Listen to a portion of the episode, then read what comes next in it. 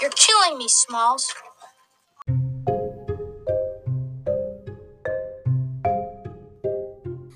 Hey guys, Colleen Wolfe from NFL Network. And look, you may or may not know I'm from Philly. I'm ride or die Philadelphia, but especially when it comes to sports. So you guys need to check out Mike Small on the Killing Me Smalls podcast. This guy crushes it, and I can't wait to hear what he has to say next.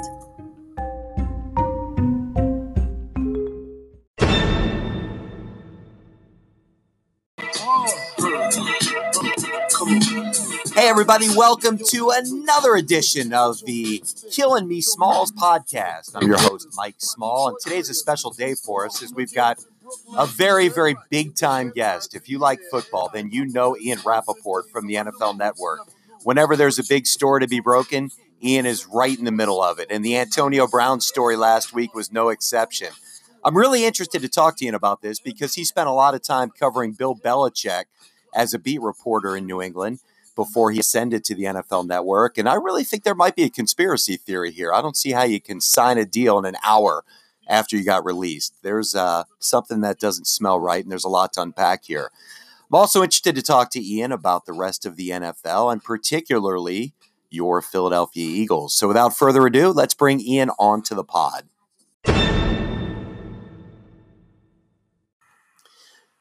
All right, let's bring Ian onto the podcast. Ian is a national insider for the NFL Network.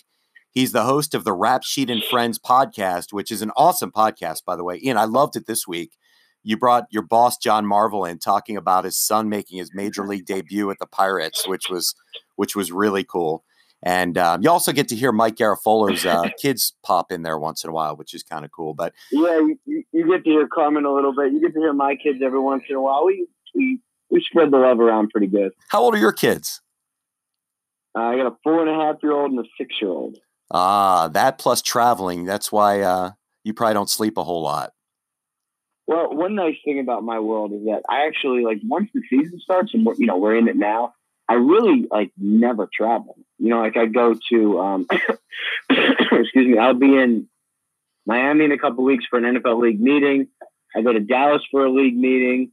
Um, but that's really it. You know, like it's I'm I'm from my basement live all day long. Um, but yeah, I mean, mostly I get to be home, which is really just incredible. Oh, that's awesome! I didn't realize your studio was in the basement. Oh yeah, I mean, and you know, think about it. I work until like seven thirty or eight every night. Life would be very hard, um, you know, if this was if it was a different way. Uh, so this is very good. That's really cool. Well, man, let's get right into it. You were all over the Antonio Brown story. Um, I saw your tweets all weekend long. You were, I think, you were one of the first to to break that he was released. Um, mm-hmm. This is one of the craziest stories I've ever seen, and the fact that you covered the Patriots for a while. My conspiracy theory antenna is up. Do you think this thing was pre-planned? I mean, what's your gut tell you? Yeah, I really don't. Um, and I know that's sort of the conspiracy theory theory out there, but it's hard for me to imagine that a player would give up thirty million dollars guaranteed for the thought of playing somewhere else. And even if you know, like, you know, let's let's just take it a step further. Let's say he thought there was a really good chance that he would sign with the Patriots. First of all, do you think the Patriots would enter into an agreement with someone who is on another team? I mean, they've been, you know, they've been penalized for various things along the way hard for me to imagine the Patriots doing that. So even if Antonio Brown knew it was just a, you know, a, a strong chance he would sign in New England, is he really going to sign on and say, yes, I'm going to play for 10 million this year, um, and I'm going to give up 30 million guaranteed, but I feel good about it. Like it's hard for me to imagine someone would say, I'm putting 20 million dollars at risk. Um, uh, just just so I can get out of here. I just I understand the the thought, but I don't see it. Yeah, but it's kind of you know we're in the Philadelphia area here, and we saw Drew Rosenhaus pull this out of his playbook before with Terrell Owens, and it almost looks similar, doesn't it? Yeah, I, I mean it. It looks somewhat similar, um, but that was you know that that was a real sort of. I mean, he he basically put a stop to that uh, trade from from what I remember. This is more of a player just acting out and getting a team to say, you know what, it's too much. We're just going to release him. Like, I don't think this was any sort of official capacity. This was more like Instagram and videos and screaming at the general manager. And like, we can all think that it was pre planned and, and coordinated, but just having gone through it and covered it minute by minute, I can't believe anything that happened over the past two weeks was pre planned by Antonio Brown. I just, I, I just, I really don't see it. So, so take us inside here. So Antonio Brown gets released. I'm sure there's, you know, 6, 10, 12 teams calling Drew Rosenhaus. And what is that conversation like? Is it like, hey, how much cap room do you have? We'll take that. What What do you think that sounds like? Because it was like an hour, and then the guy was signed. Well, it was actually more than that. So because of new league rules this year, um, players like yeah, a guy's not on the uh, officially on the wire till 4 p.m. But if a team announces that he's going to be released, his agent is allowed to talk to people. So that was different this year. So Rosenhaus could actually get a, a sort of leap up on everyone else by talking to the Patriots. Now, as far as what those conversations were like, um, the Patriots wanted Antonio Brown last year. The right. Steelers would not deal with them. So he already, I'm sure, has thought about it. He already has gone through the different things. I don't know if he talked to Bill Belichick before. I doubt it. But everyone knows what the Patriots are like. So I would imagine for Rosenhaus now is simply a matter of like, all right, what's the most I can get? Make your best offer. And then it's like, okay, well, the Patriots are in the ballpark. Then we're just going to do that. Well, I've got to think uh, it's a perfect fit for Antonio Brown. I mean, in order to clean up his reputation after this mess, going to the Patriots is perfect right. for him because well, but but but know. either way, it's going to be either clean up his reputation and he's fine, or that's it. Because if if it doesn't last in New England, then you say like where where could he play? Like that's the that's yeah. The no one will touch me. him if that happens again. I would right. assume, or at least no one's going to pay him real money. Which you know, as he as he sent a message to me the other day, he said, you know, no guarantee, no way. That's you know, he wants his guarantee money if it doesn't work with the Patriots, who's going to be willing to give him that? I don't see anyone. Yeah, now I saw you you report that that uh, Antonio Brown texted you. That's pretty mm-hmm. amazing mm-hmm. that you have these types of relationships. How do you develop a relationship like that with a guy like Antonio Brown, where he's going to give you a heads up, you know, something to report? I mean, I'm sure it's it's premeditated on his part because he knows when you when he tells you you've got two million Twitter followers that are going to hear it that he wants out there, but uh, you've developed some pretty incredible relationships, and you know, being able to to to break stories like this is insane. How how do you develop those relationships? Well, I appreciate that, and I think you know with Antonio Brown, you're right. you're right. I mean, one one thing that has changed for me is you know like let's say like I went I was covering Mississippi State, I was covering Alabama, big big deals in the market, but nationally not a big deal, obviously. Um, then I'm covering the Patriots for the second paper, the Boston Herald, even though I thought we were much better than the Globe, still the second paper. and then I go to NFL Network and I have all these Twitter followers, and it does become easy to like build relationships with people in, in some ways because they know if they say something to you, there's a pretty large megaphone. And I think that, um, you know, that, that really does make it different. Um, you know, as far as the relationships, it's, I always liken it to, you know, meeting a girl in a bar, and which, you know, I'm married and very happily, so I don't really do that anymore. But, um, you know, it's basically like you you go up, you introduce yourself, you say hi, you kind of build a rapport, chit chat. Then it's like, hey, can I get the number? And then it's like, hey, if I need you, can I call you? Or can we talk? And then you, you know, send texts here and there. And then when you sort of really need them, then you take the leap um, and you say like, "Is this true? You know, I have this news. Is this true?" And, and basically, it just goes on from there. So I have, you know, probably a hundred people I talk to on a, you know, let's say daily or weekly basis, who have information and maybe willing to give information, and some you you report what they say, some you don't, some they ask you what's going on. That's another thing is teams or, or agents or players will say, "Hey, like, what do you hear really is going on here?" That's another thing. Um, but it's it's a really slow, exhaustive process that I think has really paid dividends over the last eight years or so. Oh, absolutely. And and you know, when you think about who are the you know, who are the guys that you trust? You know, there's two or three guys, and you're, you know, I, I don't know if you need me to name them, but um, because two of them are your competitors. But I would say, you know, you're you're one of the top two or three guys in terms of breaking stories uh, quickly. So, over your career, what's the biggest story you ever broke? Uh, I, I, think for me, the biggest story was uh, Lovie Smith getting fired by the Bears. You know, which is first of all, it's weird to say it's such a big story because it, you know it was one of the worst things that happened to a, a really good man. Uh, for, you know, he's he's a great guy. His him, him getting fired was a great thing for me, but it's really true, weirdly enough. Um, because at that point in my career, I was not yet our insider. They had flown me to LA to report on what we used to call Black Monday, which is the last the day after the last day of the season, when all the coaches get, you know, fired or basically not kept or, or whatever it is. And the network had told me, like, look, we're you know, we're looking for a new insider. We think you're our guy. We'd like you to break one story, one big, you know, coach getting fired. We haven't broken one in three years. And you know, I I ended up breaking it, and it was a great thing for me, even though it was a bad thing for Lovie Smith, because it really told me like I can compete on this level. Uh, and so I think for me that was that was the biggest story. I mean, there have been other big ones that probably got retweeted more, um, but that was the biggest one as far as my career goes. Well, it is thriving, and and I'll tell you what. One thing that's thriving right now, Ian, is the car market. And one of the coolest cars out there is the new Kia Telluride. Have you seen that car? Uh, I have not actually. I I do tend to drive Kias a lot, especially when I'm on the road. Um, but I have not seen that one. You know, it's funny. I was I was driving yesterday and I was behind one, and I was like, "Oh, that's a an interesting looking Porsche Cayenne," and it kind of looked like the it was a it was a Telluride, and it looks like a giant Porsche Cayenne. So one of one of the things that we tell people, we you know, I've got a you talk about relationships. I've got a friend in the car business for over 35 years. His name is Kobe Fryer and people that uh, that want to connect with him, you know, he goes by the handle of "Get Fried Up," and you get fried up sometimes, right? uh, I do, as a matter of fact. Uh, by the way, just just so you know, the Kia that I usually drive is the Kia Soul. Oh, very that nice. Is, that is that is that is my Kia of choice on the on the road. But anyway, kind of a surfer car, right?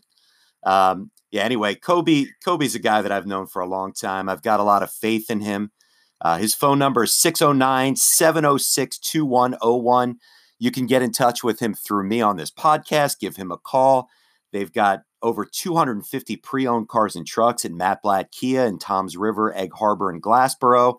But if you have a credit situation, you just need a car, you've got to get a car for one of your kids. Even if you don't want a Kia and you you need a guy that you can trust, give Kobe a call and get fired up. So getting back to the good podcast. Stuff. Good stuff, right? There you go. I like it. Good read. Thank you. Uh, appreciate that. So so let's let's get things a little bit more local here. So the Eagles looked good in the win against the Redskins. The positives were Carson Wentz looked like Carson Wentz pre-injury. He looked great, at least in the second half. The big concern around here is the defense. That did not look like a Super Bowl defense that was getting torched in the first half by 500 year old Vernon Davis and and a rookie and and Case Keenum. Do you think Eagle fans should be concerned about the defense, or was it just game one? I mean, I thought the defense in the second half looked pretty good.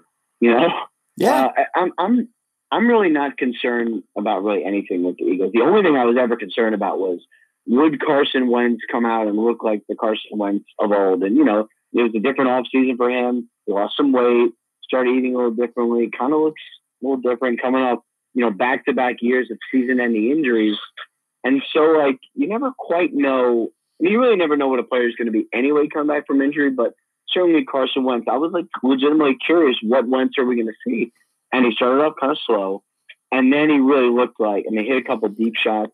Um, you know, really looked to me like he's kind of ready to roll. And so I, I mean, that was that was my only concern. I still think for the Eagles, you know, even though the Malik Jackson injury is a bad one, season ending, um, you know, I really do think defensively they're going to be absolutely fine. I mean, the entire team, I mean, it's one of, just a stacked roster, uh, top to bottom. I think you broke that Malik Jackson story, right? I did, as a matter of fact, with my buddy, uh, with my buddy Mike Garafolo. Uh, yeah, that's And you know that's a tough one. It was a frank injury, basically like a mid foot sprain. He's going to have surgery uh, next week, Monday, I believe, and you know hopefully comes back and kind of ready to play for the Eagles. Yeah, we're very familiar with the Lisfranc injury around here because half the Sixers have had it over the last few years. Um, uh, yeah. Yes. So you know what, Jadeveon Clowney, were the were the Eagles actually close to making that happen? He didn't go for much, and he certainly looks like a guy that could have helped. You know, of course, hindsight with the Malik Jackson in, injury, but was that ever close? I never got the sense that it was close. I mean, yes, the Eagles talked. One thing about the Eagles and Howie Roseman is, and I'm sure this drives everybody crazy in that building, but they really are in the mix on a lot of trades. you know, like they they talk to everyone, and everyone knows that Howie loves trades so everybody calls him, and then he kind of considers it. And usually they don't work, but sometimes they do. Sometimes you get DeSean Jackson. You know, sometimes they do work. Um, but I, I never get the sense that they're really close here. And you know, they would have had to. The Texans would have had to eat a lot of money, which they were willing to eat some money, but not that much. Um, and the Eagles would have had to give up, you know, substantial draft pick return. I just don't. I just don't really think that it was something that was ever really going to happen. This is Ian Rapoport from NFL Network. You're killing me, Smalls. Stay tuned for more from Mike Small.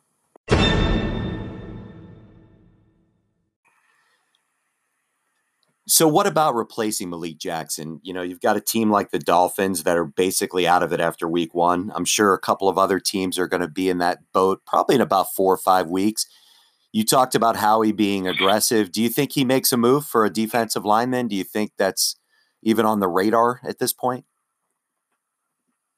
Uh, it's probably on the radar, yes. Now, I think one thing that teams do at this point, I mean, they basically use the next month or so to figure out, like, are, are the guys on our roster good enough, or do I need to give up draft pick capital to go, you know, basically bolster what we do? And we saw, I think we saw five trades last year uh, right before the trade deadline, which is a ton. I mean, usually you don't see any because if you're going to give up a draft pick, I mean, it has got to be worth it. So we saw, um, you know, we saw the Golden Tate trade, obviously, and we, we saw a, a couple of them. Dante Fowler was uh, was one. You know, we we saw some trades. We saw some real trades, but you know, it's going to have to be worth it. And I think the main thing for the Eagles is can they withstand now without him, or are the guys on the roster basically not good enough? And that's you know, that's kind of the question uh, I think that they need to face over the next month or so.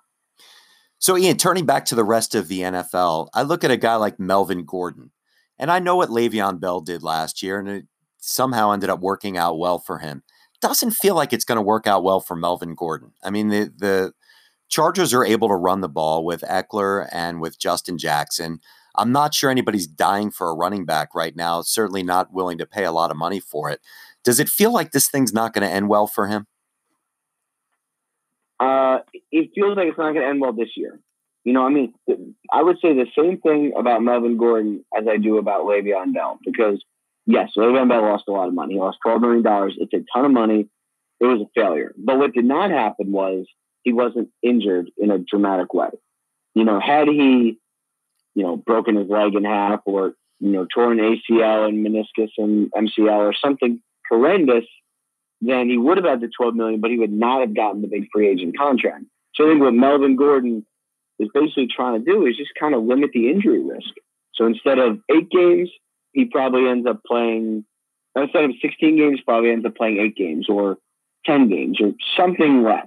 And that's really what it is. So like if he plays and is successful and doesn't suffer a serious injury, then there'll be some there you know, basically at that point he'll sort of have won a little bit because he will get what he wants, which is to get to free agency healthy, unless the Chargers franchise, in which case that probably changes the story.